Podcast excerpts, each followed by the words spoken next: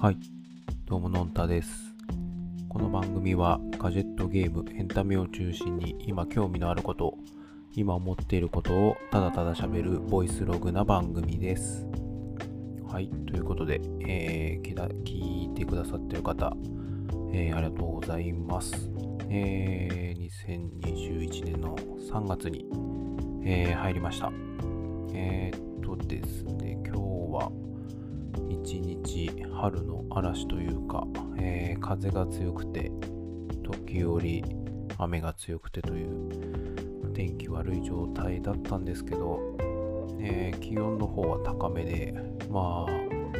ぬるい感じですね。空気がぬるい感じの、まあ、そんな一日でございました。はい、ということで、えー、今回のトークテーマはですね、えっ、と、MNP をした話についてです。でですね、えっ、ー、と、実際 MNP をしたって言ったんですが、えー、したのはまあ自分ではなくて、えっ、ー、と、まあ親族の、え、方が MNP したいという話があって、まあその、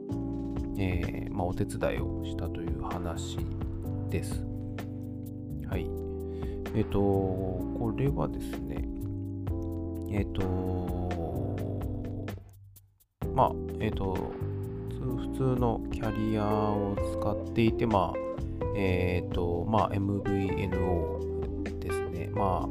いわゆる格安 SIM というか、まあ、料金を安くしたいという話がありまして、で、以前、あの、違う、えー、親族の方の MNP を、えー、お手伝いしたことがあるんですけども、まあ、そこから、まあ、ちょっとつながって、えー、また別の親族の人の MNP の手伝いをしたっていう話なんですけども、えー、まずあの、まあ、皆さん、あの、携帯のキャリア、まあ、スマホ、携帯使われてるとは思うんですが、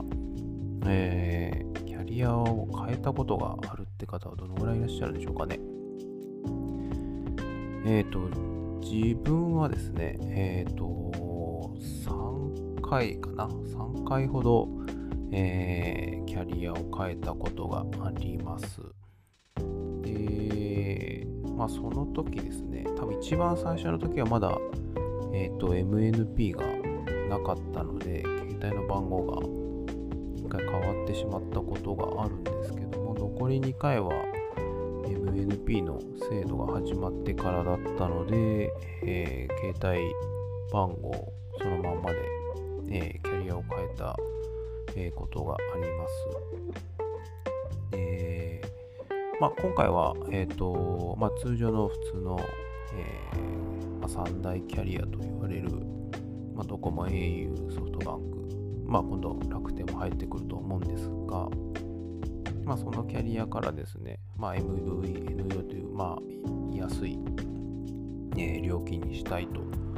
いうことがありまして、でかつ、まああの、使っている機種も、えっ、ー、と、まあ、2、3年ぐらい使ったので、まあ、えー、機種変もしたいということで合わせて、えー、MLP したんですが、えー、ただやっぱいかんせんちょっと、えー、まあ、年上の方だったので、まあ、その辺がちょっとよくわからないのでっていうところで、まあ、あの、まあ、自分は一応、まあ、そういうパソコンとか IT 系がまあ好きだっていうところが認知されていて、まあ、ちょっとあのサポートしてくれないという話であのお手伝いしたっていう感じなんですけども、えっ、ー、と、まずですね、と、機種変更っていうのは、まあ、えっ、ー、と、新しく、えー、機種を買うか、まあ、またはその、キャリアというか、えー、MVNO のキャリアの方でも、えっ、ー、と、まあ、機種は同時購入できるんですけど、えー、と今回は機種を別で買って、まあ、回線だけ契約するというやり方をしたんですけど、まあ、まずあの機種の方は、えっ、ー、と、まあその方、えー、まあ、iPhone を使ってたので、えー、まあ同じ iPhone がいいだろうというところで、でまあ、かつ安いのがいいっていうことで、まあ、今でいう iPhone SE の第2世代ですね。えー、これを、えー、Apple Store ラインで、えー、買いまして、で、まあ、機種自体の入手は、まあ、全然簡単な形でできました。で、回線の方なんですね。まあ、こっちが結構手間でですね、まずはその、今、えー、入ってるそのキャリアの方を、えー、解約するんですけど、まあ、その時に要は MNP 転出っていう形で、えー、まあ、要はこの番号を生かしたまんまで違う、えー、キャリアに行きますっていう、まあ、宣言をするわけですね。で、これがですね、あの実際、えー、2週間の、え期間限定なので、その間に、え新しいえー、回線の契約をしないといけないという、まあえー、縛りがありまして、で今回、えっ、ー、と、マイネオという、えー、MVNO を選択したんですけども、えっ、と、それの契約を、えまあ、すぐさま行ってですね、えっ、と、まあ、そこで、えー、いろいろボロボロの契約を、えー、ましていただいて していただいたんですけど、まあ、ちょっとあの距離の離れた、えー、親族の方なので、まあ、いろいろ、えー、電話なり LINE なりで、えー、サポートしながらですね、えーまあ、契約をしてもらってですね。で、えー、まあ結構いろいろ、えー、手間はかかったんですけれども、まあなんとか、えー、マイネオの方の契約ができまして、で、まあ SIM が送られてきたんですけども、まあそれを持って、えー、新しい方の、まあ、マイネオの方に、えー、変更することがまあできたんですね。で、そっからですね、えっ、ー、と、その、もともと使ってた、えー、機種から、その新しい iPhone SE の方にですね、まあ、えー、使ってたデータとか、まあ、アプリとかですね、まあ、その辺もろもろ引き継いだ方がいい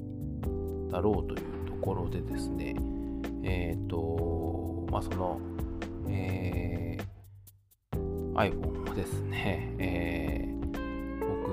もらって、えー、まあ、えっ、ー、と、まあ、Mac でですね、えっ、ー、と、まあ、バックアップを取って、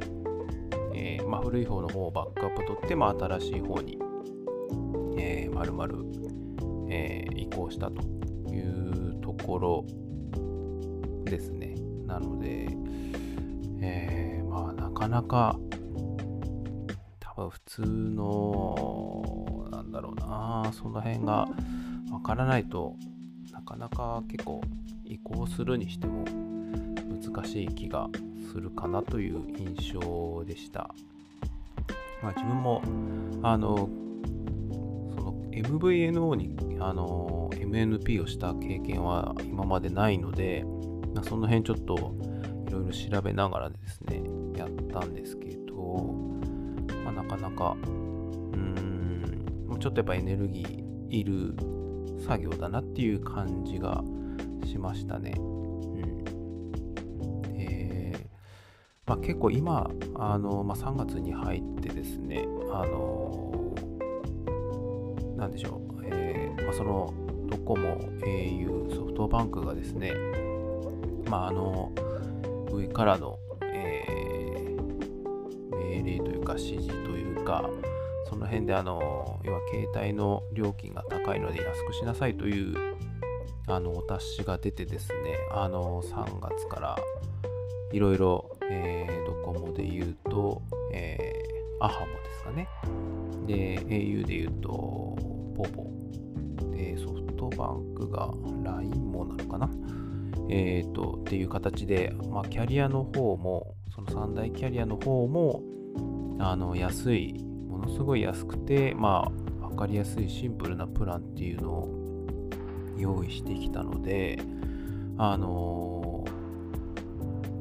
どちらかというとその MVNO っていうのはあの、まあ、安さがえっ、とまあ回線をその三大キャリアから、えー、借りる代わりにまあえっ、ー、と料金が安く抑えられるっていうところが非常にメリットで、やっぱりあの、なんでしょうね、その3キャリアのメリットもあるんですけど、やっぱ料金が高いので、そういった MVN を選択されるっていう、まあ、その選択肢があるっていうのは非常にいいことだと思うんですけど、えー、まあ、それがあって、まあ、今回の MNP はそのその辺の、えー、3キャリアの安いプランが出る前にちょっとお手伝いしたっていうところもありまして、まあそれはそれで料金自体は、あの、まあ結構自分の親の世代とかだとそんなに電話は結構多いかもしれないですけど、あんまりそのデータを使うとかっていうのがあまりないので、まあ基本的にはあの料金的には抑えられる使い方の人が多分多いのかなっていう、えー、まあ、個人的な印象なんですけど、まあ、それなので、あの MVN を選択するっていうのは非常にいいのかなっていうところなんですけども、まあ、そこに、えー、っと、向けてるわけじゃないんですけど、まあ、そのお達しがあったことによってですね、えー、その3キャリアもあの安いプランを、しかも、えっ、と、そのサブブランドではなくて、えー、まあ、au で言うと UQ モバイルとか、まあ、そういうサブブランドで安いのを用意し、えー、まあ、準備して、ま、そこで差別化を今までは図ってたんですけど、もうその3キャリアそのもので安いプランを作れっていうような、携帯料金を下げろっていうような、おそらく話だと思うので、まあ、そこで、えー、今回、新プランを用意してまあの、まあ、今後その MVNO がどういう立ち位置になるのかなというところが非常に、あの、この携帯とかの業界の方はどうなっていくのかなっていうところが、まあ、今後ちょっと注目なのかなと個人的には思っています。はい。なので、えーとまあ、まとめると、あの、MNP って、まあ、昔はですね、あの、結構あの、キャリアを変えてくれれば、要は MNP をしてくれれば、そこでいろいろ割引しますよみたいな、そういう割引合戦があったと思うんですけど、まあ、その辺も結構最近は制限されていて、あのなかなか使う側の方もなかなかそういった割引が受けられないというところで、で、かつやっぱり端末も、えっ、ー、と、まあいろいろ、えー、なんでしょう、グレードというかはありますけども、まあ安い人、まあ、安い機種を選ぶ人もいるでしょうし、まあ、あのー、ハイエンドを好んで、あの、高い機種をまあ10万とか、最近だと当たり前のようになってきてる機種もありますけど、まあどれを使うのか、えー、っていう選択肢があるんですけど、やっぱり料金が機種代もそうだし、えー、毎月の料金も、まあ、やっぱり高いですよねっていう印象なので、まあ、この今月からその新しいプランとかで、まあ、どのぐらい、あの、割安になるのかなっていうのは、まあ、自分もちょっとどういう、今使ってるプランから変えようかどうしようかっていうところは、非常に悩みどこではあるんですけど、まあ、ちょっとその辺が、あの、なんでしょうね、新しく、えー、その携帯業界、